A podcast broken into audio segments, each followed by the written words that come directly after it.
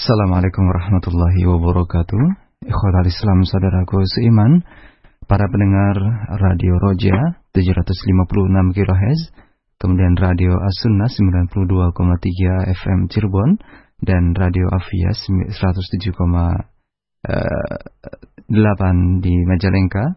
Alhamdulillah, segala puji dan syukur senantiasa kita panjatkan kepada Allah Azza wa Jal. Pada kesempatan pagi hari ini kembali kita akan simak kajian ilmiah dari pembahasan kitab Al-Wajiz, Fifikih Sunnah wal Kitab Bil Aziz. Seperti biasa disampaikan oleh Ustaz Abu Yahya Badrussalam Hafirullah dan kita akan simak kelanjutan dari pembahasan kitabun nikah berikut ini. Selamat mendengarkan untuk Anda semua, semoga bermanfaat. Falyatafadhal masyuran. Innal hamdalillah nahmaduhu wa nasta'inuhu wa nastaghfiruh ونعوذ بالله من شرور أنفسنا ومن سيئات أعمالنا من يهده الله فلا مضل له ومن يضلل فلا هادي له وأشهد أن لا إله إلا الله وحده لا شريك له وأشهد أن محمدا عبده ورسوله. قال الله تعالى في كتابه الكريم يا أيها الذين آمنوا اتقوا الله حق تقاته ولا تموتن إلا وأنتم مسلمون. Amma ba'd Ayol ikhwah para pendengar raja Semoga Allah memuliakan kita semua. Kita masuk kepada pembahasan Yaitu wanita-wanita yang haram dinikahi. Ketahuilah ayol ikhwah bahwa Wanita-wanita yang haram dinikahi ada dua macam. Yang pertama yaitu yang haram dinikahi selama-lamanya. Dan yang kedua yaitu yang haram dinikahi sementara saja. Adapun wanita-wanita yang haram dinikahi selama-lamanya, ini ada tiga sebab. Sebab yang pertama yaitu nasab. Adanya ya pertalian hubungan nasab itu ummahat, ibu, banat, anak, akhwat, ya, saudari, kakak atau adik, al-ammat, wal khalat, ya bibi, banatul akh, ya keponakan, ya anak daripada saudara kita, baik saudara laki-laki maupun wanita, maka keponakan itu adalah termasuk yang diharamkan. Allah Subhanahu wa taala berfirman di dalam surat An-Nisa Hurrimat 'alaikum ummahatukum. Allah Subhanahu wa taala berfirman wala tankihu ma nakaha aba'ukum minan nisa'i illa ma qad salaf.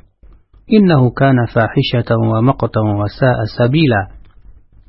Jangan kamu nikahi wanita-wanita yang telah dinikahi oleh ayah-ayah kamu kecuali yang ya kecuali sesuatu yang telah berlalu. Maksudnya jadi syariat-syariat yang telah lalu. Karena itu adalah merupakan zina yang mendatangkan kemurkaan dan jalan yang paling buruk Hurrimat alaikum ummahatukum wa banatukum wa akhawatukum wa ammatukum wa khalatukum wa banatul akhi wa banatul ukhti wa ummahatukum allati arda'nakum wa akhawatukum min ar-radha'ah وأمهات نسائكم وربائبكم اللاتي في حجوركم من نسائكم اللاتي دخلتم بهن فإن لم تكونوا دخلتم بهن فلا جناح عليكم وحلائل أبنائكم الذين من أصلابكم وأن تجمعوا بين الأختين إلا ما قد سلف إن الله كان غفورا رحيما Diharamkan atas kamu ibu-ibu kamu dan anak-anak wanita kamu, dan saudari-saudari kamu, dan bibi-bibi kamu, dari ayah maupun ibu. Demikian pula keponakan-keponakan kamu. Ya. Kemudian sebab yang kedua adanya musaharah uh, hubungan pernikahan ya antara laki-laki dan wanita maka wanita-wanita yang diharamkan karena adanya hubungan pertalian pernikahan, yang pertama yaitu ibu dari istri. Maka ibu dari istri menjadi ibu kita selama-lamanya. Dan tidak boleh dinikahi selama-lamanya walaupun si istri sudah ditalak. Ya walaupun ya si istri sudah tidak menjadi istrinya lagi tapi ibunya tetap selama-lamanya. Ya haram untuk dinikahi. Dan sebatas akad saja menyebabkan ya ibu daripada istri menjadi haram yang kedua yaitu anak dari istri yang sudah dinikahi dan dukhul. Ya. Jadi kalau misalnya seseorang menikahi janda dan punya anak dan kemudian dia menikah dan dukhul, maka pada waktu itu ya, anaknya menjadi haram untuk dinikahi selama-lamanya. E, kecuali apabila dia menikah sebatas akad kemudian tidak dukhul lalu kemudian pisah maka pada waktu itu anaknya menjadi halal untuknya. Ini berdasarkan firman Allah Subhanahu wa taala dalam surat An-Nisa tadi, "Fa illam takunu dakhaltum bihinna" Ya Allah berfirman, "Wa raba'ibukum allati fi hujurikum min nisa'ikum allati dakhaltum bihin" dan robibah robibah yaitu anak-anak istri istri kalian yang telah kalian dukhul padanya. Ya. Fa illam takunu dakhaltum bihinna tapi kalau kalian belum sempat dukhul ya dengan istri dengan ibunya kemudian cerai misalnya fala junaha alaikum tidak mengapa engkau menikahi anaknya. Kemudian yang ketiga yaitu zaujatul ibn istri anak istri dari anak kita maka menjadi anak kita untuk selama-lamanya dan tidak boleh dia dinikahi selama-lamanya. Walaupun misalnya sudah bercerai, maka tetap tidak boleh ya dinikahi selama-lamanya. Kemudian yang keempat zaujatul ab. Ya istri dari bapak kita. Apabila misalnya bapak kita punya istri empat.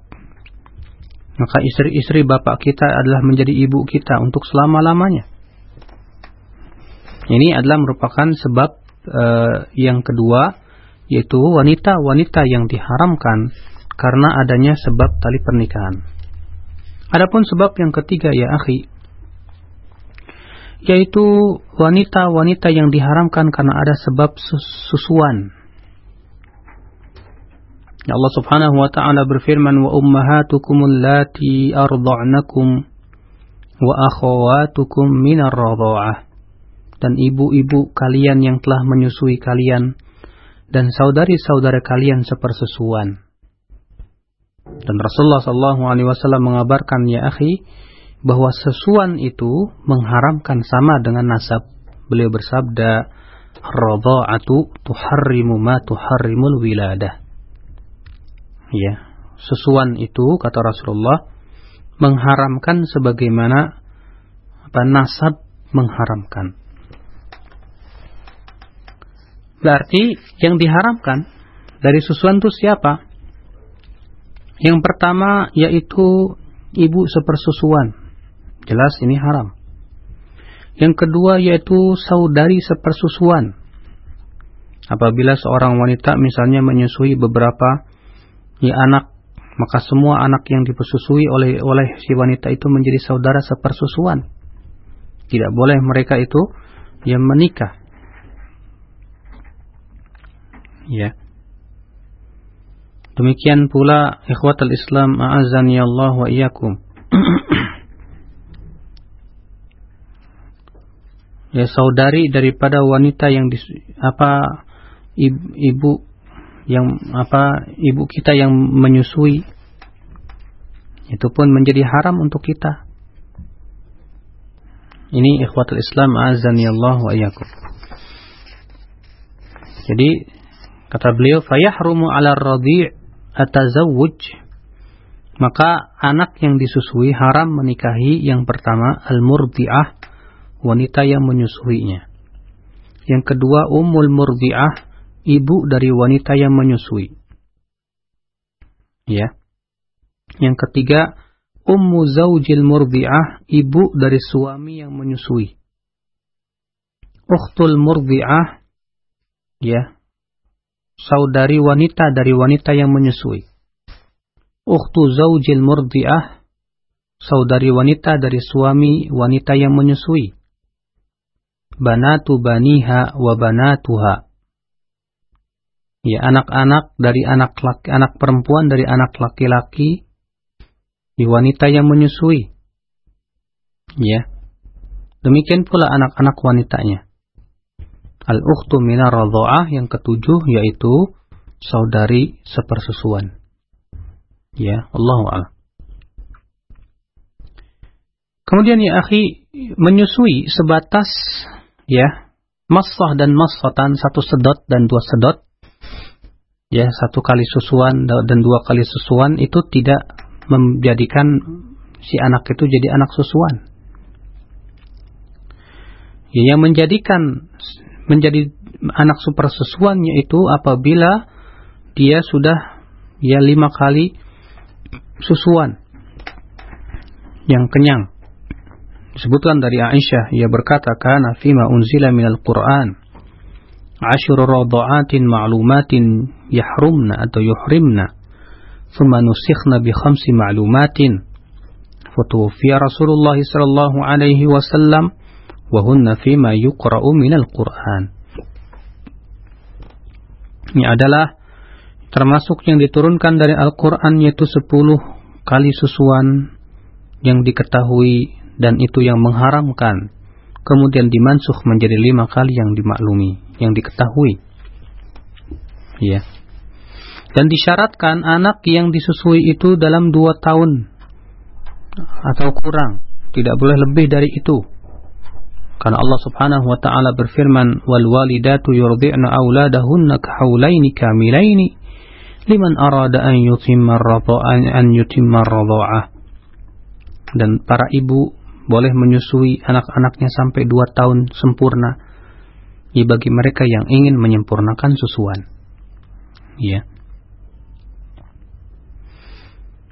Ikhwatul Islam, a'azzani Allah wa iyyakum. Adapun wanita-wanita yang haram dinikahi secara sementara, yang pertama yaitu al-jam'u bainal ukhtaini. Tidak boleh menikahi dua wanita yang bersaudara. Ya, dua wanita bersaudara. Misalnya, menikahi adik dan kakaknya sekaligus ini haram. Maka pada waktu itu, Apabila si Zaid misalnya menikah dengan si Wati, maka adiknya atau kakaknya Wati haram bagi si Zaid. Namun sementara saja. Ya. Yang kedua ya akhi, tidak boleh mengumpulkan antara seorang wanita dengan bibinya. Ya, maka bibinya, bibi wanita itu menjadi haram dinikahi karena ia menikahi ya anak apa si wanita tersebut ini berdasarkan hadis yang dikeluarkan Bukhari dan Muslim. La yujma' bainal mar'ati wa ammatiha wala bainal mar'ati wa khalatiha. Tidak boleh diperkumpulkan antara seorang wanita dengan bibinya dari ayahnya, tidak pula dengan bibinya dari ibunya. Kemudian, wanita di antara wanita yang haram dinikahi untuk sementara yaitu istri orang lain Demikian pula istri ya oh, wanita yang sedang dalam iddah. Ya Allah Subhanahu wa taala berfirman, "Wal muhsanatu minan nisa illa ma malakat aymanukum." Dan wanita-wanita yang telah muhsinah ya, yaitu wanita-wanita yang telah menikah dari istri-istri orang lain jelas ini tidak boleh dinikahi. Ya. Kemudian ya akhi yang keempat yaitu wanita yang telah ditalak tiga, maka tidak halal kepada suaminya apa kecuali apabila si wanita telah menikah dengan suami yang lain atau telah menikah dengan lelaki lain. Ya sebagaimana Allah Subhanahu wa taala berfirman, ya fa in talaqaha fala tahillu lahu min ba'du hatta tankiha zawjan ghairah. Fa in talaqaha فلا جناح عليهما أن يتراجعا in dhanna an yuqima hududallah.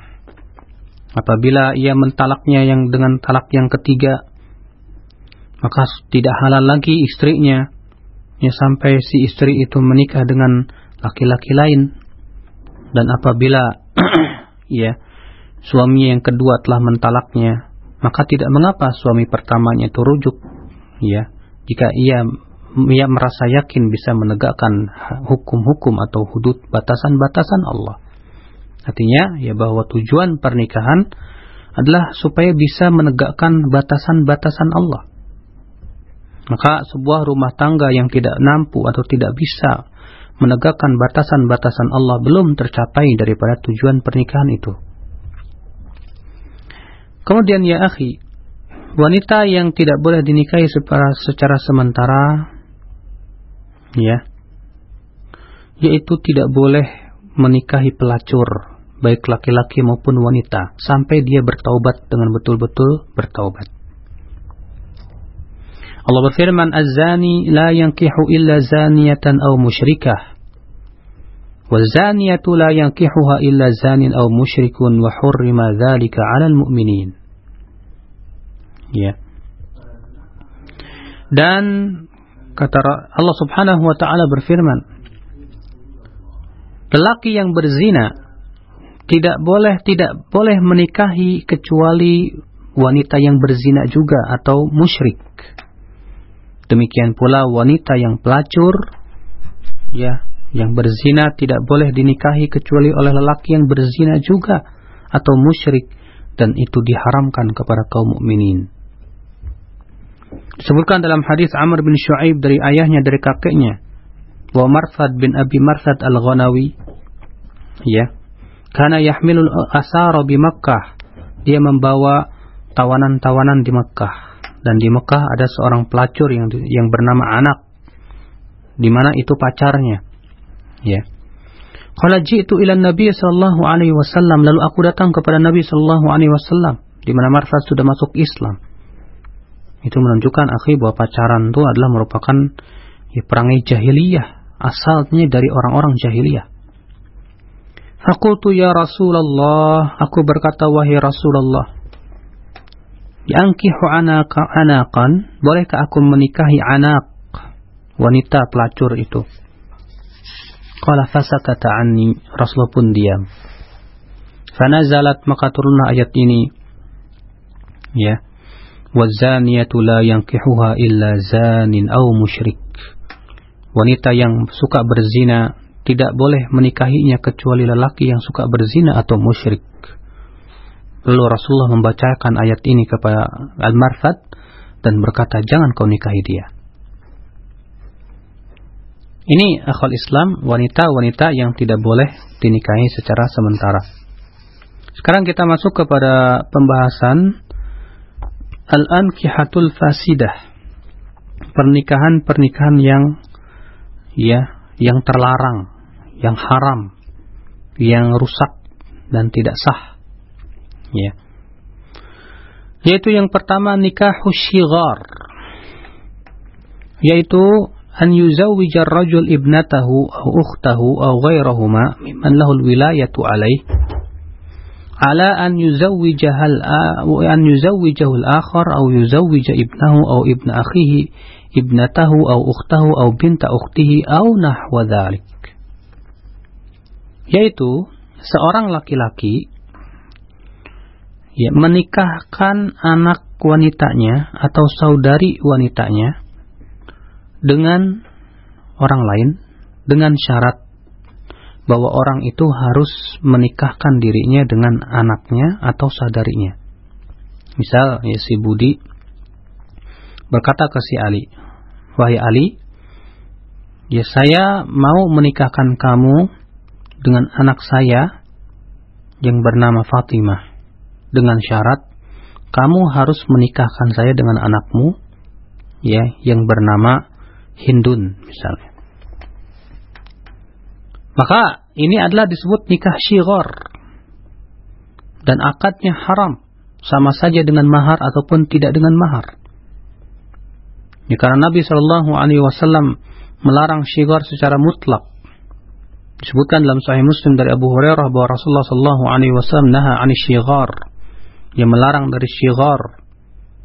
Lalu kemudian beliau menafsirkan uh, perawi hadis menafsirkan wasyigaru an yakula rajul lirajul zawijni ibnatak uzawijka ibnati ya.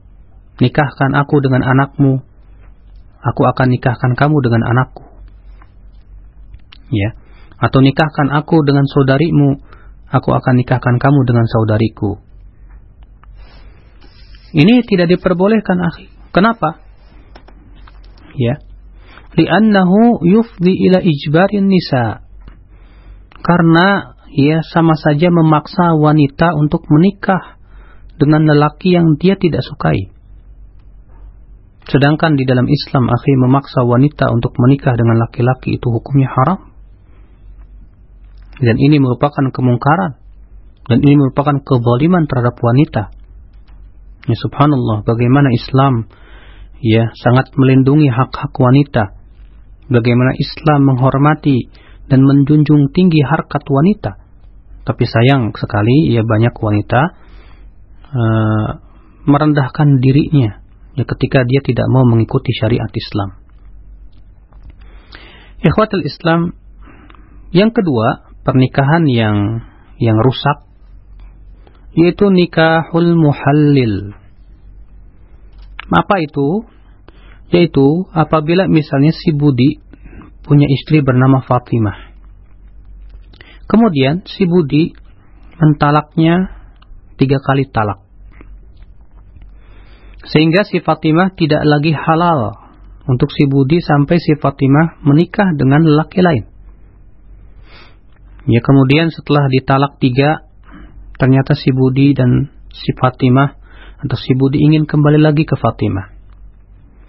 Maka kemudian apa yang terjadi? Ya, si Budi ini kemudian menyewa laki-laki. Nah, disebut dalam apa dalam hadis itu taisul musta'ar. Ya, badot pinjaman. Dia berkata kepada temannya misalnya, ya, si apa namanya?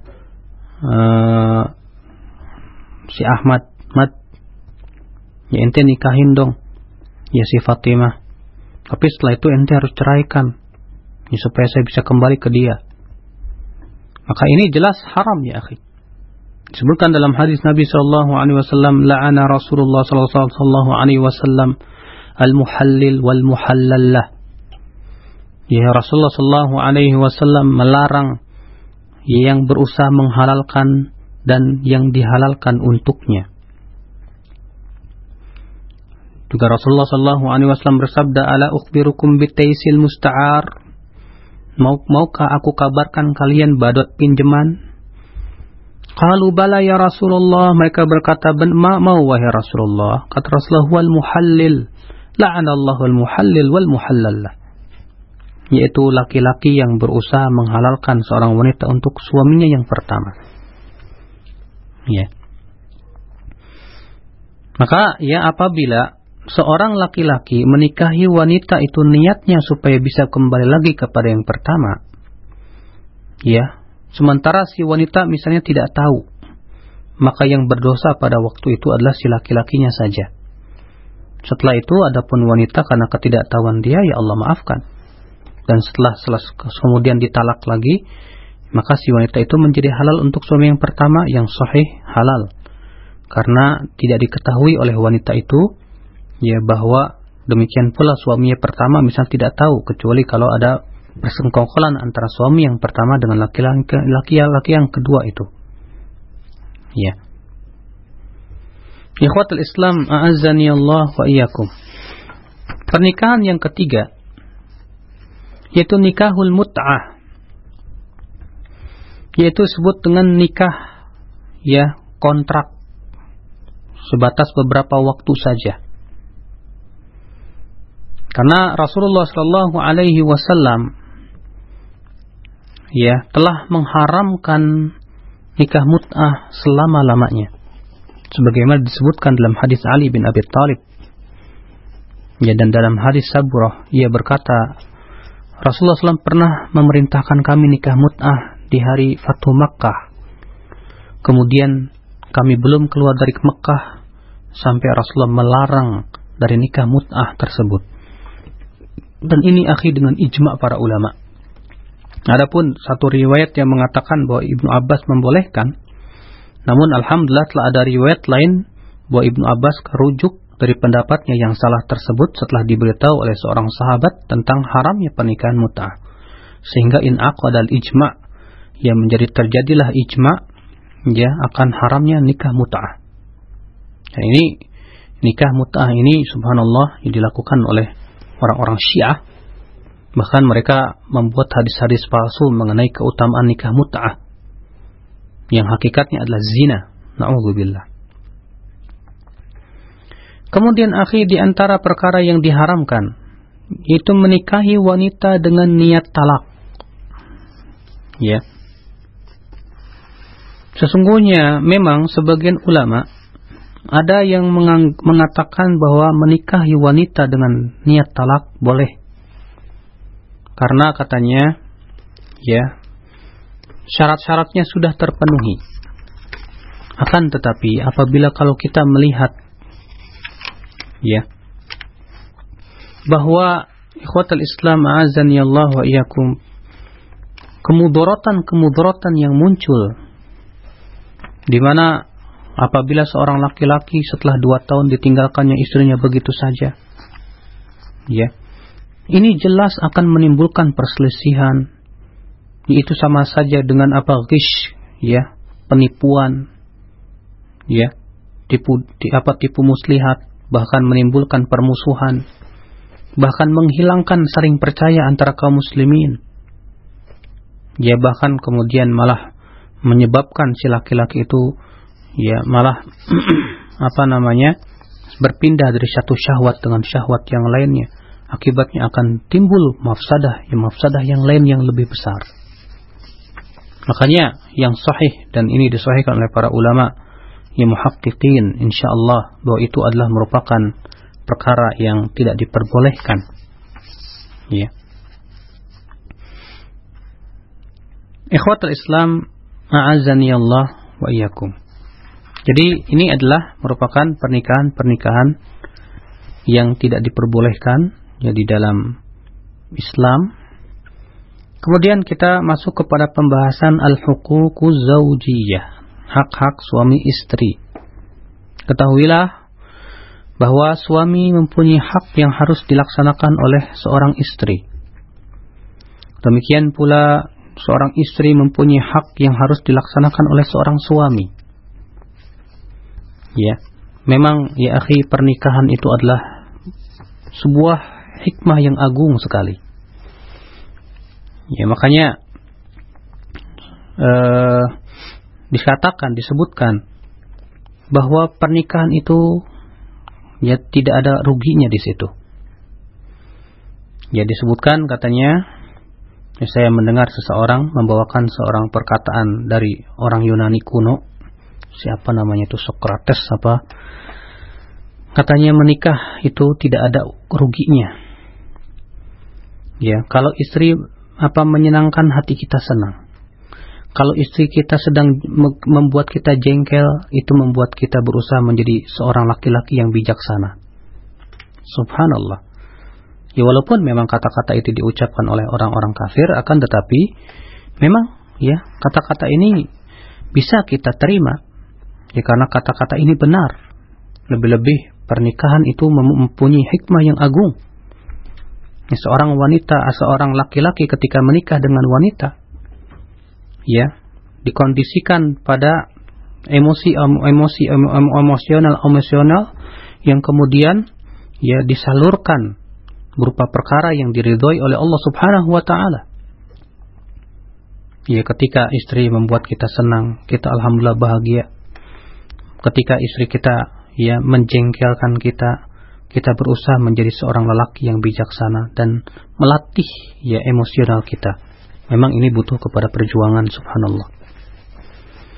Uh, ikhwatul Islam. Adapun hak seorang wanita yang harus dilakukan oleh seorang suami. Yaqulullah Ta'ala Allah Subhanahu wa taala berfirman, "Wa min ayatihi an khalaqa lakum min anfusikum azwajan litaskunu ilaiha wa ja'ala bainakum mawaddatan wa rahmah." Di antara ayat-ayat tanda-tanda kebesaran Allah, Allah Subhanahu wa taala ciptakan untuk kalian dari diri kalian istri-istri kalian agar kalian merasa tenang kepadanya. Dan Allah jadikan di antara kalian mawaddah, rasa cinta, warahmah dan kasih sayang. Ya. Rasa cinta dan rasa kasih sayang tidak ditemukan, akhi. Yang yang begitu besar kecuali pada suami istri. Ya di mana Allah Subhanahu wa taala yang menyukai para istri itu untuk senantiasa mencintai dan menyayangi suaminya, demikian pula suami mencintai dan menyayangi istrinya. Ya, bukankah Rasulullah Wasallam menganjurkan kita untuk menikahi wanita yang banyak ya cintanya kepada suami? Tazawwaju al-wadud al-walud. Ya, nikahilah wanita-wanita yang wadud, yang banyak ya cinta dan kasih sayangnya. Ya, al-walud dan banyak istri, eh, banyak anaknya. Walidha syara'a lahum minal huquqi ma yuhfadhu ma yuhfadhu ada'uhu al-mawaddah ya ma yahfadhu ada'uhu al-mawaddata wa rahmata minan nafadi aw dhaya. Oleh karena itu, ya syariat atau Allah Subhanahu wa taala mensyariatkan kepada mereka hak-hak yang dengan menjaganya akan terpelihara rasa cinta dan kasih sayang itu. Ya Allah Subhanahu wa taala berfirman, "Walahunna mithlul ladzi 'alaihinna bil ma'ruf." Ya, dan bagi para istri ia mempunyai hak-hak yang harus dilaksanakan dan dipenuhi secara ma'ruf. Lihat, akhi, ayat Al-Quran ini walaupun ringkas. Namun subhanallah, ya kalau kita kita apa kita terangkan dan kita jabarkan, ya tentu akan menjadi sebuah penjelasan yang panjang sekali. Ya, Allah mengatakan para wanita mempunyai hak yang harus dilaksanakan secara ma'ruf. Fahiyya qa'idatun kulliyatun natiqatun بأن المرأة مساوية للرجل في جميع الحقوق ya ini adalah sebuah kaidah yang menyeluruh yang mengucapkan bahwasanya wanita itu sama dengan laki-laki dalam, dalam seluruh hak ya kecuali suatu perkara yang Allah Subhanahu wa taala ungkapkan dalam firman-Nya walirrijali alaihinna darajah dan laki-laki ya mempunyai keutamaan keistimewaan di atas wanita dalam satu derajat. Ya. وقد أحال في معرفة ما, ما لهن وما عليهن على المعروف بين الناس ومعاشرة ومعاشراتهم ومعاملاتهم في أهليهم وما يجري عليه عرف الناس وتابع لشرائعهم وقائدهم وآدابهم وعاداتهم ya Ikhwatul Islam azan ya Allah wa iyyakum. Kemudian dalam masalah uh, pergaulan suami dan istri, ya sesuatu yang sifatnya baik atau tidak itu dikembalikan kepada uruf. Ya adat istiadat atau kebiasaan dari di masing-masing tempat atau daerah. Di mana kaidah syariat mengatakan bahwa setiap dalil syariat yang tidak ada batasannya dalam syariat, ya maka batasan itu dikembalikan kepada kebiasaan atau adat istiadat. Ya. Maka dalam suatu syariat atau suatu adat istiadat, setiap perbuatan yang itu sifatnya ma'ruf di antara suami dan istri, ya untuk saling memberikan kepada mereka hak-haknya, maka itu dianggap dalam syariat selama tidak bertentangan dengan syariat. Ikhwatul Islam, ya, iyyakum. Fal muslimul haqqu ya'tarifu bima li zawjati alaihi minal huquq. Seorang muslim yang sejati mengakui akan hak-hak ya istrinya. Sebagaimana Rasulullah sallallahu alaihi wasallam bersabda ala inna lakum ala nisaikum haqqa walinisaikum alaikum haqqa. Ketahuilah Istri-istri kalian tuh mempunyai hak yang harus kalian laksanakan. Dan para suami pun punya hak yang harus dilaksanakan oleh para istri. Ya subhanallah. Makanya Ibnu Abbas berkata, Inni la atazayyanu limra'ati kama tatazayyanu li. Aku berhias untuk untuk istriku sebagaimana istriku berhias untuk diriku. Ya seorang sahabat yang faqih Ya beliau berkata, aku berhias untuk istriku, sebagaimana istriku berhias untuk diriku. Al-Muslimul Wa'i, seorang muslim yang sadar, yuhawilu daiman an yuaddiya li zawji haqqaha. Dia berusaha semampu mungkin untuk melaksanakan hak-hak istrinya. Ya ghairu nadhirin fi haqqihi istawfahu amla. Tanpa harus melihat apakah si istrinya melaksanakan hak kepada dirinya atau tidak. Demikian pula si istri. Seorang istri berusaha untuk melaksanakan hak-hak suami tanpa harus melihat apakah suami melaksanakan haknya terhadap dirinya atau tidak. Itu menunjukkan keikhlasan. Ya. Terkadang karena ketidakikhlasan kita, seorang istri ketika melihat suaminya kurang memenuhi haknya, dia pun balas dengan ya sikap yang sama. Akhirnya maksiat, ya dibalas dengan maksiat. Berbeda seorang muslim yang berilmu, yang sadar, ya yang beriman kepada Allah, yang berusaha untuk memenuhi hak jenisnya, walaupun ya dia tidak memenuhi hak terhadap dirinya. Liannahu harisun ala dawamil mawaddah warahmati bainahuma. Yaitu menunjukkan akan semangat dia ya untuk melaksanakan seperti yang diperintahkan oleh Allah, ya melanggengkan rasa cinta dan kasih sayang di antara keduanya.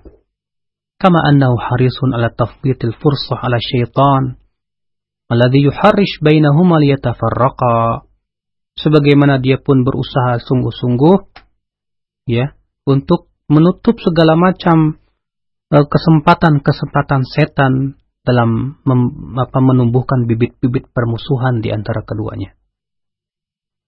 Ikhwatul Islam, a'azani Allah wa iyakum, itulah Islam. Ya. Maka kita berusaha untuk menjalankan seperti apa yang Allah Subhanahu wa taala perintahkan. Dan insya Allah kita akan ya membahas tentang masalah hak-hak suami istri ya sebagaimana yang disebutkan dalam buku ini pada pertemuan yang akan datang. Allahu a'lam. Nah, demikian khotal Islam saudaraku seiman para pendengar di mana pun Anda berada. Pertemuan kita dan kajian kita dari pembahasan kita uh, Al-Wajiz Fikih Sunnah wal Kitabil Aziz yang disampaikan oleh Al-Ustaz Abu Yahya Badrul Salam Hafirullah Ta'ala.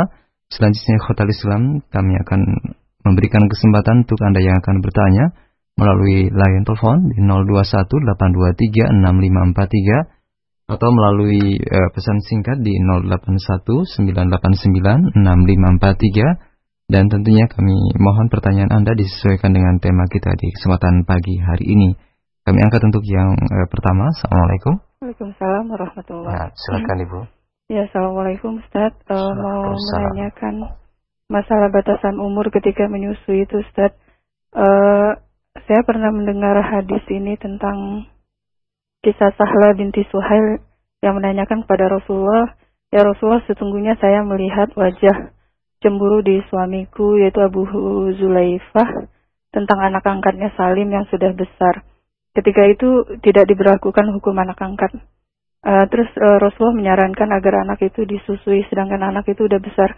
Maksudnya disusui itu diberi air susu ibu angkatnya itu. Nah itu hukum hukum apa namanya itu menyusui ketika besar itu apakah dibenarkan Ustadz? Karena ada kasus gini seorang akhwat itu mengangkat anak angkat udah tujuh tahun. Ketika adik perempuannya melahirkan anak angkat yang tujuh tahun itu diberi air susu, tapi hanya tiga kali dan itu pun hanya 80 mili. Nah, apakah setelah diberi air susu itu berlaku hukum mahram kepada ibu angkatnya karena telah disusui oleh adik angkatnya tadi. Uh, dan apakah dalam Islam uh, dibenarkan mengangkat anak itu aja? Assalamualaikum warahmatullahi wabarakatuh. Waalaikumsalam warahmatullahi wabarakatuh.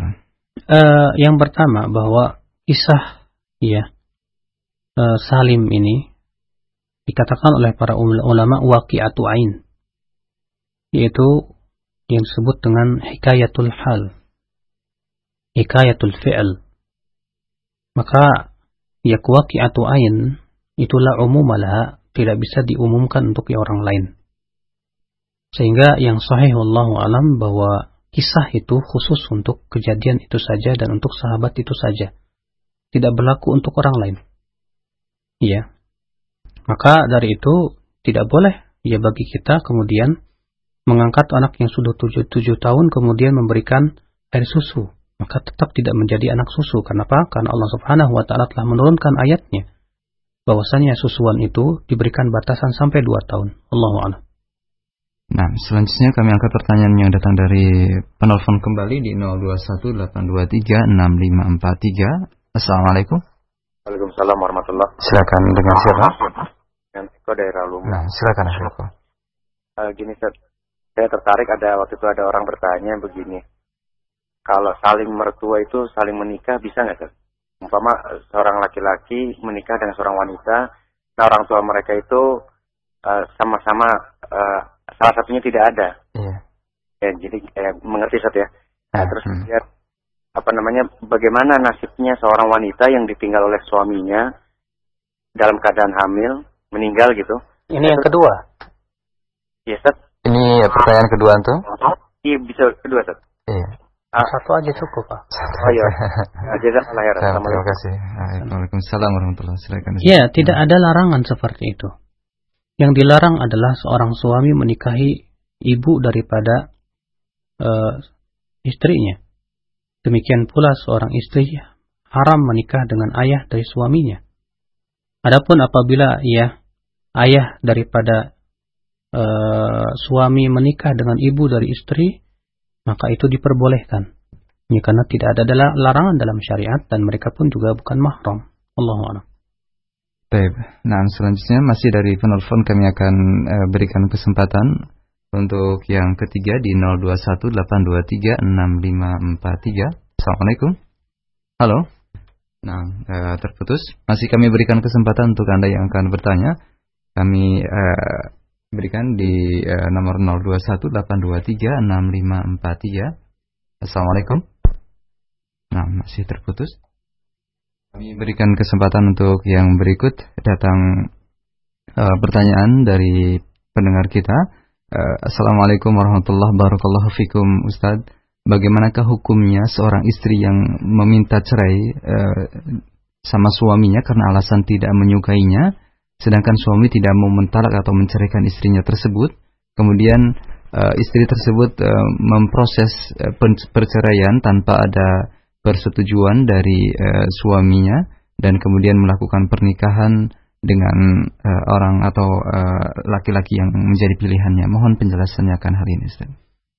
Akal Islam, apabila seorang wanita ya merasa tidak suka terhadap suaminya, kemudian dia minta cerai, kemudian dia ya hulu dengan misalnya melakukan apa melaporkannya kepada hakim atau penguasa, yang kemudian hakim dia memberikan hukuman atau memberikan memutuskan untuk memisahkan antara keduanya, maka seperti ini pernah terjadi zaman Rasulullah Shallallahu Alaihi Wasallam. Ya, di mana di zaman Rasulullah Shallallahu Alaihi Wasallam pernah ada seorang wanita datang kepada Rasulullah dan berkata, wahai Rasulullah, sesungguhnya suamiku aku tidak mencela ia dalam agamanya, akan tetapi aku takut kufur dalam Islam. Artinya aku takut ya aku menjadi kafir atau aku jatuh kepada kekufuran. Itu dengan maksudnya kufur di sini itu kufur kepada suami. Ya karena disebutkan bahwa ia ternyata dia tidak mencintai suaminya sama sekali maka kemudian Rasulullah Wasallam bersabda kepada wanita itu aturiat aturuddina hadiqatahu apakah kamu mau ya mengembalikan kebun yang pernah dibeli, diberikan oleh suamimu kepada dirimu maka kemudian wanita itu berkata, mau hai Rasulullah. Maka Rasulullah Wasallam pun ia memisahkan antara keduanya. Jadi apabila mahkamah atau misalnya pengadilan agama, ya, meng, apa pengadilan mengatakan ya dipisah antara keduanya, maka pada waktu itu sah. Itu disebut dengan khulu, dengan syarat si wanita mengembalikan mahar yang pernah diberikan oleh si suami kepada kepada dirinya tersebut. Allahu a'lam. Baik, selanjutnya dari uh, pesan singkat kembali ada pertanyaan umum Syita di Jakarta. Ustadz, bagaimanakah jika seorang istri telah berjanji kepada suaminya yang sudah meninggal untuk tidak menikah kembali? Apakah hal ini diperbolehkan? Demikian Ustadz. Jazakallah khair. Uh, ikhwatal Islam, hendaklah seseorang berjanji itu dengan sesuatu yang sanggup ia lakukan. Iya. Jangan ia kemudian menyiksa dirinya sendiri. Karena ya seorang apa wanita ketika bersumpah tak akan menikah setelah ia meninggal suaminya. Ya. Justru dikhawatirkan malah dia tidak mampu menahan syahwatnya setelah itu. Ya dikhawatirkan malah jatuh kepada zina ya dia tidak tahu barangkali ya dia akan mendapatkan laki-laki yang lebih baik daripada suami yang pertama. Dia akan mendapatkan laki-laki yang lebih tinggi derajatnya di sisi Allah. Ya maka dari itu ya yang lebih baiknya tidak tidak apa seorang wanita tidak melakukan janji ataupun sumpah demikian karena sebetulnya itu sama saja apa namanya menyusahkan dirinya sendiri. Allah Nah, kemudian dari saudari Afifah di Bekasi, Ustadz, bagaimanakah apabila ada seorang wanita yang nikah, uh, nikah, nikah siri dalam hal ini, kemudian suaminya meninggalkannya karena sudah tidak uh, menyukainya, kemudian uh, setelah itu ada laki-laki uh, yang bersedia untuk menikahinya melalui uh, pernikahan resmi uh, lewat KUA, sedangkan suami akhwat tersebut atau wanita tersebut meninggalkannya tanpa ada perceraian di dalamnya.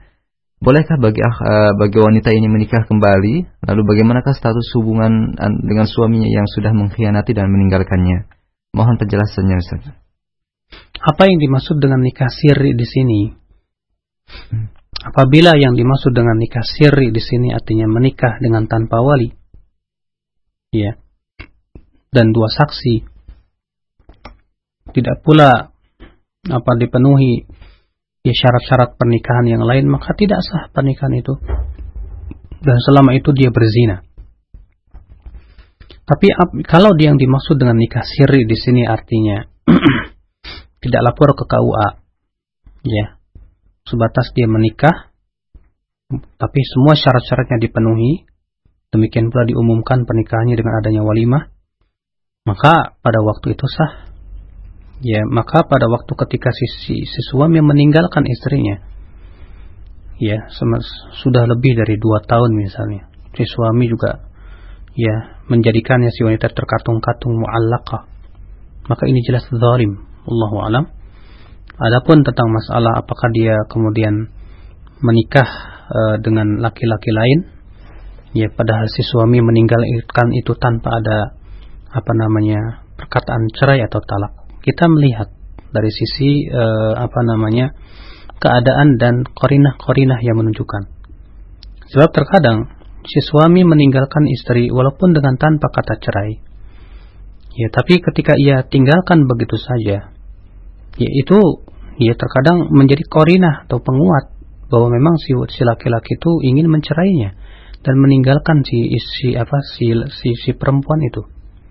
Ya walaupun ya apa tidak diucapkan akan tetapi dari sisi dia meninggalkan sisi istrinya ia bertahun-tahun sehingga mendoriminya tidak memberikan nafkah baik maupun baik nafkah lahir maupun batin maka pada waktu itu Allah alam ya dilihat daripada korinah-korinahnya ya dianggap itu cerai. Ya dan menunggu kemudian idah ya selama tiga kali bersih lalu boleh menikah dengan laki-laki lain. Allah alam. Nah, masih dari pesan singkat dari Abu Rumaiso di Beji Depok dan Abu Nisrin di, di Bogor yang bertanya, Ustaz tadi menyebutkan bahwasanya bibi adalah mahram sementara. Apakah dalam hal ini boleh berjabat tangan dengan uh, bibi istri tersebut? Demikian Ustaz. Iya, bibi istri bukan bibi kita. Nah, hmm. adapun bibi kita jelas haram selama-lamanya. Nah. Adapun bibi istri maka itu mahram sementara. Kata-kata mahram sementara ini ya harus kita pahami bahwa dia tidak boleh dinikahi. bukan berarti kita boleh berjabat tangan, boleh melihat auratnya, tidak. Karena beda antara mahram yang selamanya dengan mahram sementara. Iya. Seperti misalnya istri orang lain tidak boleh kita menikahi, dia mahram sementara. Artinya haram dinikahi sementara. Tapi apakah boleh kita berjabat tangan dengannya? Apakah boleh kita melihat auratnya? Jelas tidak boleh. Ya demikian pula ya adik daripada istri. Ya, dia tidak boleh kita nikahi selama ya istri kita menjadi istri kita. Maka dari itu bukan berarti kemudian tidak boleh dinikahi di sini seorang suami boleh berdua-duaan dengan adik istrinya. Ya, karena Rasulullah SAW bersabda, ya, uh, alhamu al-maut, ipar itu adalah kematian. Artinya banyak orang ya tidak sadar kalau ipar itu ternyata berbahaya. Ya berapa, berapa banyak akhirnya ipar ya berzina dengan iparnya.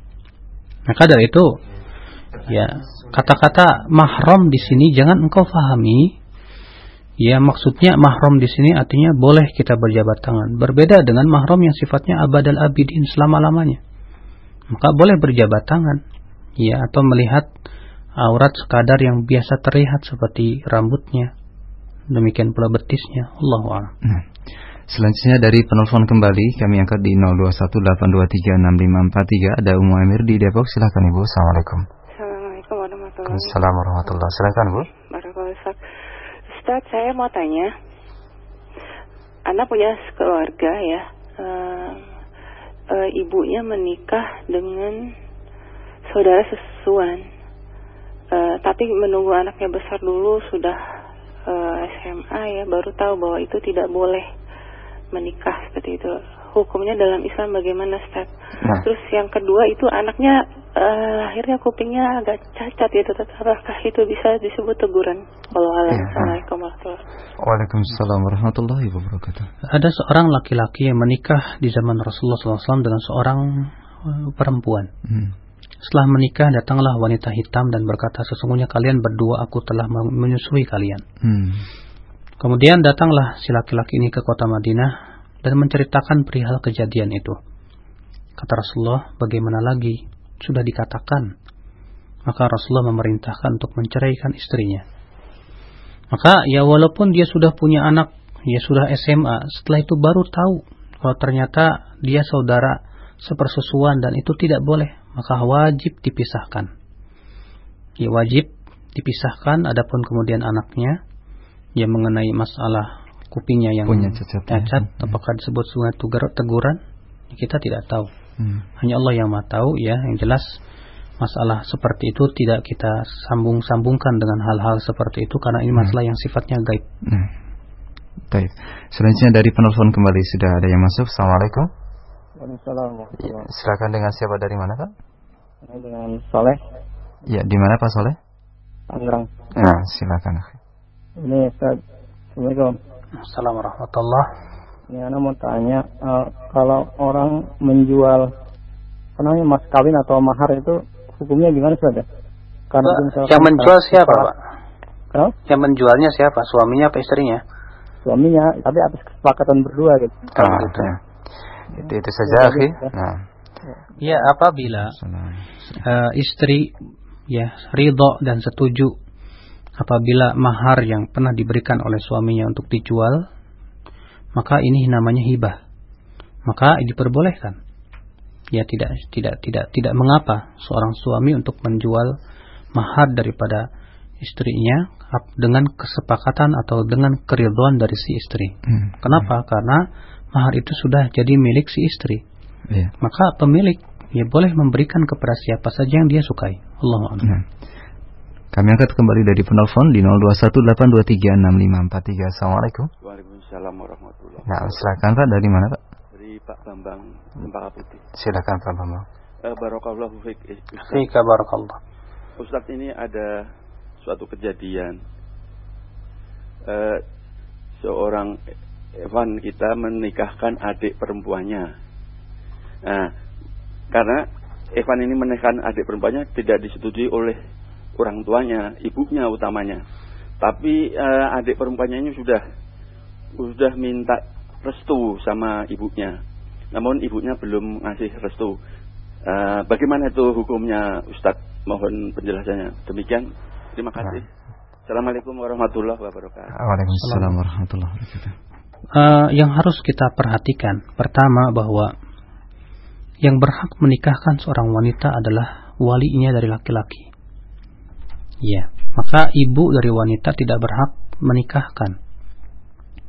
Maka apabila walinya yang laki-laki, ayahnya, kalau ayahnya tidak ada atau kakaknya atau adiknya, ya, menikahkan saudarinya, maka sah. Ya. Yang kedua, berusahalah untuk mencari keriduan seorang ibu.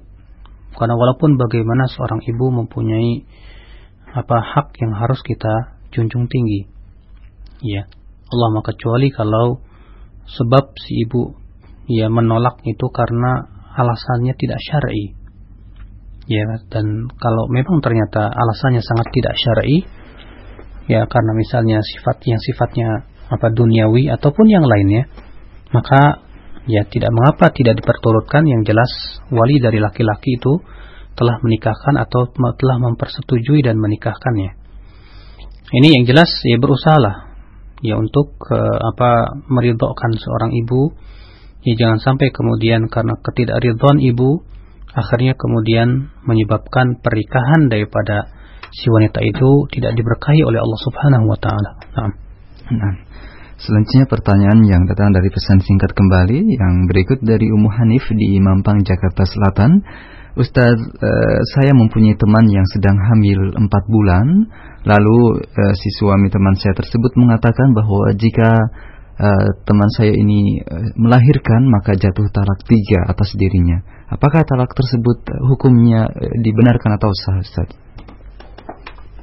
Apabila suami berkata kepada istrinya, atau berkata ya apabila istriku ya melahirkan maka jatuh talak tiga maka yang sahih dan yang rajih hanya jatuh talak satu saja sesuaikan dalam hadis Ibnu Abbas adalah ya talak tiga dengan sekali ucapan dan sekali waktu di zaman Rasulullah dan di zaman Abu Bakar dan dua tahun ya uh, pertama dari kekhilafan Umar itu dianggap sebagai talak satu. Kemudian di zaman Umar ketika orang-orang mudah mengucapkan kata cerai dan talak, maka Umar pun menjadikan talak tiga sekaligus dijadikan tiga. Maka dari itu yang rajih, yang sahih, ya bahwa talak tiga yang diucapkan sekaligus itu jatuhnya satu saja. Allahu a'lam. Nah, selanjutnya dari pesan singkat kembali dari uh, pendengar kita uh, dari Abu Khairul di Cikarang, Ustaz apakah dibolehkan jika suami menikahi adik tiri seayah istrinya karena istrinya tersebut sudah meninggal dan anak-anaknya itu hanya mau dengan bibinya tersebut. Mohon penjelasannya Ustaz. Menikahi adik tiri. Adik tiri seayah istrinya. Adik tiri seayah istrinya. Nah, Maksudnya saya belum paham. Mungkin uh, bibi bibi bibi dari uh, istrinya atau adik dari istrinya tersebut, tapi saudara tiri begitu Ustaz. Adik tiri dari istrinya. Oh berarti nah. istrinya itu punya ayah. Nah, kemudian uh, punya ayah, kemudian punya anak. Ayah punya anak, apa ayah punya istri. Nah, istrinya itu punya anak. Iya kan? Nah, yang kemudian istrinya punya anak dan menjadilah dia saudara anak tiri daripada bapaknya. Nah. Maka boleh, ya tidak mengapa. Karena anak itu bukan dari air ayahnya, tapi dari air lelaki lain. Ya, maka tidak mengapa dia menikahi wanita lelaki apa wanita itu. Allahu a'lam. Nah, dari pesan singkat kembali dari uh, saudara Abdurrahman di Bekasi, Ustadz, uh, saya dan istri saya menikahkan adik uh, adik saya, ya, ikhwan, kemudian adik istri saya, ya, uh, akhwat. Saya menikahkan mereka dikarenakan adik saya dan adik istri saya tersebut sama-sama uh, cerai atau uh, uh, sudah uh, janda dan duda. Bagaimanakah hukum pernikahan mereka? Jazakallah khair. Adik suami dengan adik istri. Nah, apa ya? Kalau misalnya keadaannya seperti itu, tidak disebut dengan nikah syiwar Karena nikah shigor itu hmm. seseorang berkata kepada temannya, nikahkan aku dengan anakmu, aku akan nikahkan kamu dengan anakku. Adapun ini tidak, di mana suami istri sudah menikah, kemudian adik dari suami kemudian jadi jadi jadi janda misalnya, dan adik daripada istri sudah jadi duda, kemudian dinikahkan dan dipertemukan, maka itu tidak apa-apa. Allah Nah, masih dari pesan singkat kembali, Ustadz, bagaimanakah hukumnya orang tua yang memaksa anak perempuannya untuk menikah dengan laki-laki yang tidak disukainya, Ustadz? Maka itu dikembalikan kepada si wanita. Si wanita berhak untuk membatalkan pernikahan dan berhak mempunyai untuk menolak pernikahan. Sebutkan dalam hadis bahwasanya seorang wanita mengadu kepada Rasulullah bahwasanya ayah-ayah-ayahnya ia memaksa dia untuk menikah dengan laki-laki yang tidak disukainya. Maka Rasulullah SAW memberikan hak fasah, ia membatalkan nikah kepada si wanita tersebut. Karena ini kezaliman dan kezaliman dalam Islam itu ya perkara yang dibenci. Maka seorang wanita tidak boleh dan tidak sah ya dinikahkan dengan laki-laki yang dia tidak sukai. Allah Nah, selanjutnya kami angkat pertanyaan yang datang dari penelpon kembali. Assalamualaikum. Waalaikumsalam warahmatullahi Silakan dengan siapa dari mana, Pak? dari Abu Hakim Tangerang hmm. Silakan. Barakallah fik Ustaz. Fika barakallah. Ustaz, anak mau tanya Ustaz. Uh, apakah sikap orang tua ketika seorang anak perempuan uh, dia ingin minta dinikahkan kepada seorang pria pilihannya. Namun orang tua orang tuanya ini melihat uh, dari sisi akidah belum memenuhi uh, syarat apa yang memang diinginkan uh, sesuai dengan Al-Qur'an dan Sunnah. Lalu sikap orang tua ini dibenarkan atau tidak, Pak? Iya. Setelah diadakan dialog hmm. dengan uh, calon prianya ini, memang ternyata dari sisi akidahnya uh, belum terlihat, Pak. Uh, uh, mungkin Bapak bisa melihat yang pertama, Pak. Apakah si pemuda yang diinginkan oleh anak ini, anak wanita itu, uh, seorang yang insya Allah mudah-mudahan bisa dibawa kepada kebenaran. Iya. Dan mudah kita untuk memberikan kepadanya apa namanya apa pengetahuan-pengetahuan tentang keislaman. Maka ya seperti ini tidak mengapa. Ya kalau ternyata si anak wanita tersebut kalau kita tidak nikahkan dengan laki-laki itu menyebabkan si anak tersebut akhirnya ya melakukan perbuatan-perbuatan yang tidak diridhai oleh Allah atau ya kawin lari ataupun yang lainnya. Sif kalau ternyata mudaratnya besar. Sebetulnya ya masalah menikahkan wanita dengan seorang laki-laki, seorang wali pun punya hak. Dalam artian seorang wali, seorang ayah ya harus berusaha untuk memberi, memberikan kepada anak wanitanya itu seorang laki-laki yang baik agamanya dan akhlaknya. Maka kalau ternyata dia melihat ya tentunya seorang laki-laki atau seorang ayah ya dengan apa namanya pandangannya yang cermat dan kehati-hatiannya setelah melihat tampaknya orang ini pemuda ini sulit sekali untuk dibawa kepada kebenaran. Bahkan barangkali syubhatnya banyak sekali. Maka dia berhak untuk melarang anaknya menikah dengan pemuda tersebut. Dan ya berusahalah untuk memberikan pengertian kepada anaknya tersebut dengan sebaik-baik mungkin. Iya. Ya dengan dinasihati secara lemah lembut, ya dengan diberikan pandangan-pandangan, ya supaya dia mengetahui ya tentang hak hakikat daripada kenapa dia menolak ya apa namanya pemuda yang dia inginkan tersebut. Hmm. Nah, ini Allah alam ini tidak mengapa ya si ayah ya, tidak mau atau menolak ya karena adanya hal-hal yang dia tidak suka di dalam masalah agamanya. Nah, nah. Masih dari penelpon kami angkat pertanyaan dari Ibu Budi di Klender Jakarta Timur. Nah, e, terputus tampaknya. Kami berikan kesempatan untuk Anda yang akan bertanya kembali di 0218236543. Kami angkat untuk yang berikutnya. Assalamualaikum. Waalaikumsalam warahmatullahi Silakan dengan siapa, Wi? Ibu? Dari Ibu Abdul Bekasi. Silakan. Uh, Pak Ustadz, saya punya ayah uh, sebelumnya ayah saya pernah menikah dan dalam pernikahan itu ayah saya menceraikan istrinya karena dianggap berselingkuh dan hamil dan menceraikannya.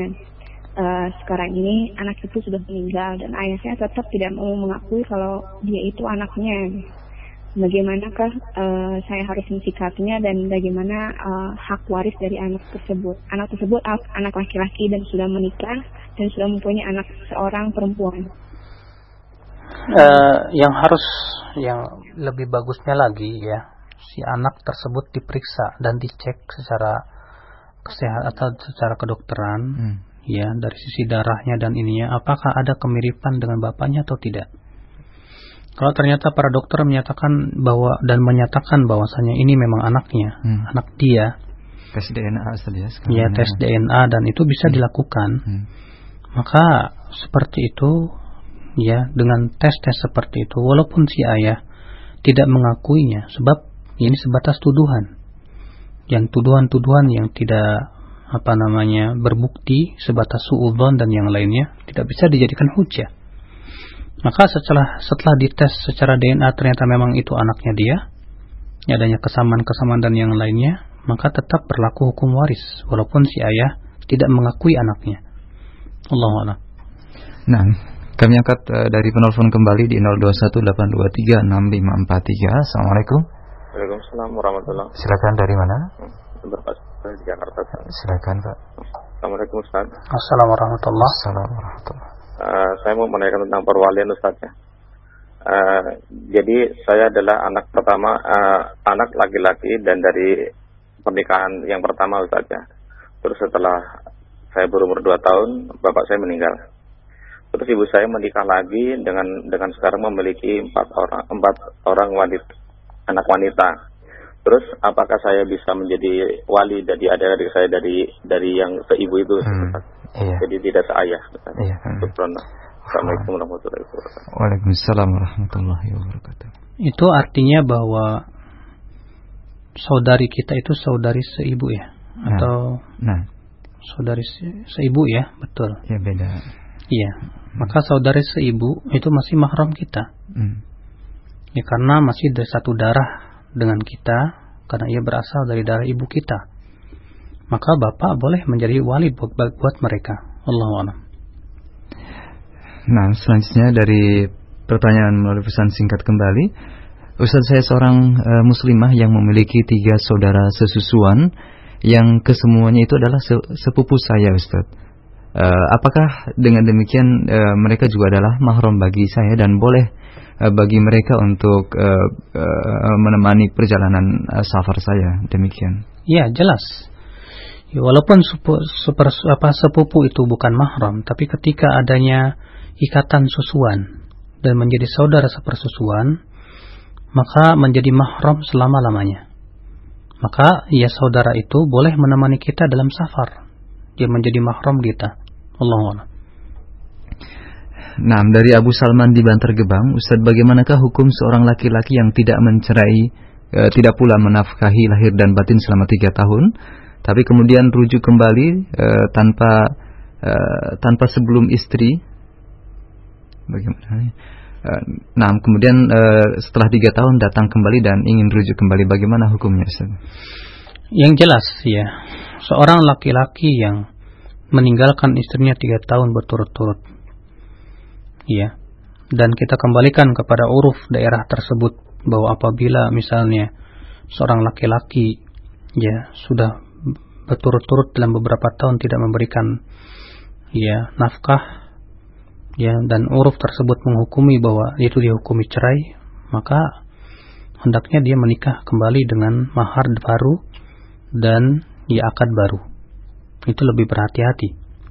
Lebih dia meninggalkan istrinya dengan tanpa di, tanpa, tanpa diberikan apa namanya nafkah dan yang lain jelas kezaliman kepada si istri tersebut. Ya Allah. Nah, berikutnya dari pendengar kita di Jakarta Timur, Ustadz dari dalam satu hadis disebutkan bahwasanya banyak e, di antara penghuni neraka isinya adalah wanita dikarenakan kufur terhadap suami-suami mereka. Mohon nasihat Ustadz untuk e, kaum wanita secara khusus untuk hal ini. Tentunya ya, ini merupakan cambuk untuk para istri untuk senantiasa berusaha untuk sabar ya di dalam kehidupan berumah tangga. Seorang suami bukan malaikat. Seorang suami juga bukan seorang nabi yang tak mungkin yang tidak pernah salah Seorang seorang suami adalah manusia biasa yang ya dia punya kelebihan, dia pun punya kekurangan. Ya Rasulullah Shallallahu Alaihi Wasallam bersabda, لا يكره مؤمن مؤمنة فإن كره منها minha khuluqan radhiya minha akhar. Janganlah seseorang ya uh, membenci pasangannya jika dia tidak suka satu akhlak, dia masih suka kepada akhlak yang lain. Karena tak ada gading yang tak retak, maka dari itu ya pengertian saling mengerti di dalam rumah tangga memang sangat penting sekali. Terutama seorang wanita ia berusaha untuk sabar dan menahan hawa nafsunya. Ya, berusahalah dia untuk mencari keriduan suaminya karena itu adalah merupakan sebab datangnya keriduan Allah Subhanahu wa taala. Rasulullah SAW bersabda, "Unzuri aina anti minhu." Ya, Rasulullah bersabda kepada seorang sahabat, "Ya lihatlah bagaimana posisimu di mata suamimu." Ya, fa inna ma huwa jannatuki au naruki. Sesungguhnya ia adalah surgamu atau nerakamu. Maka ya, yang harus dilakukan oleh seorang istri yang pertama adalah ridha mengharapkan keridhaan Allah. Ya, artinya betul-betul ikhlas mengharapkan keridhaan Allah semata. Dia ya melaksanakan hak-hak suaminya tersebut semata-mata ingin mendapatkan pahala yang besar. Dia memandang suaminya ini sebagai sarana dia untuk menuju neraka atau surga.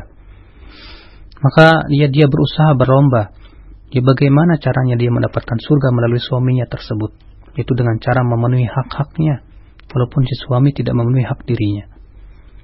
Kesabaran adalah merupakan pemberian Allah yang paling luas. Ya, Rasulullah bersabda, "Waman yatasabbar yusabbirullah, wa ma u'tiya ahadun wa awsa'a minas sabr." Ya kata Rasulullah, siapa yang berusaha untuk sabar, maka Allah akan jadikan dia sabar dan tidaklah seseorang diberikan sesuatu yang lebih luas dan lebih baik daripada kesabaran. Maka dari itu ya akal Islam azan ya Allah wa seorang istri ya memang terkadang ada waktu-waktu ya di mana si istri tersebut emosinya naik. Waktu-waktu ya tidak tidak stabil emosinya apalagi ketika haid, apalagi ketika mengandung ya maka pada waktu itu dia berusaha sekuat tenaga untuk bertakwa kepada Allah Subhanahu wa taala dan menahan emosinya. Ya dan ingatlah betapa besarnya ya pahala orang yang bisa menahan emosinya tersebut. Allah Subhanahu wa taala berfirman wa amma man khafa maqama rabbih wa nahan nafsa 'anil hawa fa innal jannata hiyal ma'wa. Adapun orang yang merasa takut dengan kedudukan Robnya dan menahan hawa nafsunya, maka sesungguhnya surga adalah tempat ya tempat tinggalnya kata kata Allah Subhanahu wa taala. Demikian pula ya orang-orang yang mampu untuk marah tapi dia berusaha untuk menahannya maka subhanallah diberikan pahala besar di sisi Allah Subhanahu wa taala. Maka akal Islam azani Allah wa yakum ya. Kita berusaha juga seorang istri untuk melihat bagaimana ya istri-istri Rasulullah bagaimana istri-istri yang telah menjadi tauladan kita di dalam kehidupan. Ya, bagaimana kesabaran mereka menghadapi suaminya. Memang ya, setiap rumah tangga tidak lepas dari percekcokan, tidak lepas dari perkelahian, ya. Sebagaimana halnya juga rumah tangga Rasulullah Shallallahu Alaihi Wasallam. Ya, untuk menghindar atau untuk menjadikan rumah tangga yang sepi daripada percekcokan amat sulit sekali. Akan tetapi ya orang yang paling baik adalah orang yang bisa menahan diri ketika terjadi ya percekcokan tersebut. Ya. Allah alam, ya semoga Allah Subhanahu wa taala memberikan kepada kita semua kekuatan. Seorang suami diberikan kekuatan untuk bersabar menghadapi istrinya dan terus ikhlas ya melaksanakan hak-hak istrinya. Demikian pula kita mohon kepada Allah supaya seorang istri bisa bersabar menghadapi kekurangan suaminya ya dan sikapnya yang tidak dia sukai Ya, tentunya semuanya dengan keikhlasan dan mengharapkan pahala ridho Allah Subhanahu wa taala semata. Nah. Nah, selanjutnya dari pesan singkat kembali yang datang dari saudari atau saudara Mugi di Ciledug Tangerang. Ustadz, apabila ada penuntut ilmu yang dia datang ke negeri kafir, kemudian dia takut zina atau takut uh, akan fitnah syahwat, kemudian dia menikah dengan uh, niat setelah selesai belajar dan pulang ke Indonesia, dia pun akan mencerai istrinya tersebut. Apakah hal ini diperbolehkan, Ustaz? Ya, akhi. Kenapa harus berniat mencerai seorang hamba Allah? Ya, dan dia pun seorang muslimah yang butuh kepada kasih sayang. Kenapa kamu tidak bawa saja ke negeri kamu? Ya, engkau menikah dengan wanita muslimah di negeri itu. Ya. Kemudian setelah itu engkau bawa ia ke apa? Ke ke negeri kamu. Berikan kepadanya kasih sayang dan cinta kasih. Jangan hanya sebatas kemudian menyelesaikan syahwat saja. Bagaimana kiranya kalau misalnya anakmu diperti seperti di, dilakukan seperti itu oleh orang lain? Ridhokah engkau anakmu ya setelah dinikahi dua tahun ditinggalkan begitu saja? Ya, siapa hati orang tua yang tidak sakit hatinya yang melihat anaknya dilukai seperti itu? Ya, akhi, ya. Setiap manusia pasti punya fitrah, tidak akan mau seperti itu. Maka dari itu, ya engkau menikah di sana dan menikahi wanita yang ya muslimah baik-baik juga di sana, yang kamu engkau bawalah ke apa ke, ke apa ke mana ke negerimu. Ya hiduplah rumah tangga baik-baik dengannya. Selama dia tidak berbuat maksiat kepada Allah Subhanahu wa taala. Hmm. ya selama dia tidak melakukan nusyuz. Ya Allah Baik, selanjutnya kami angkat pertanyaan dari penelpon kembali ada Bapak Zaid di Kuitang Jakarta Pusat. Kami persilakan. Assalamualaikum Pak. Assalamualaikum Ustaz. Waalaikumsalam warahmatullahi wabarakatuh. Nanya, apakah uh, anak yang lahir di luar pernikahan boleh dinikahi oleh saudara bapaknya. Iya, itu saja. Ya, ah. Nah, silakan Ustaz. Allah Allah, nggak tahu.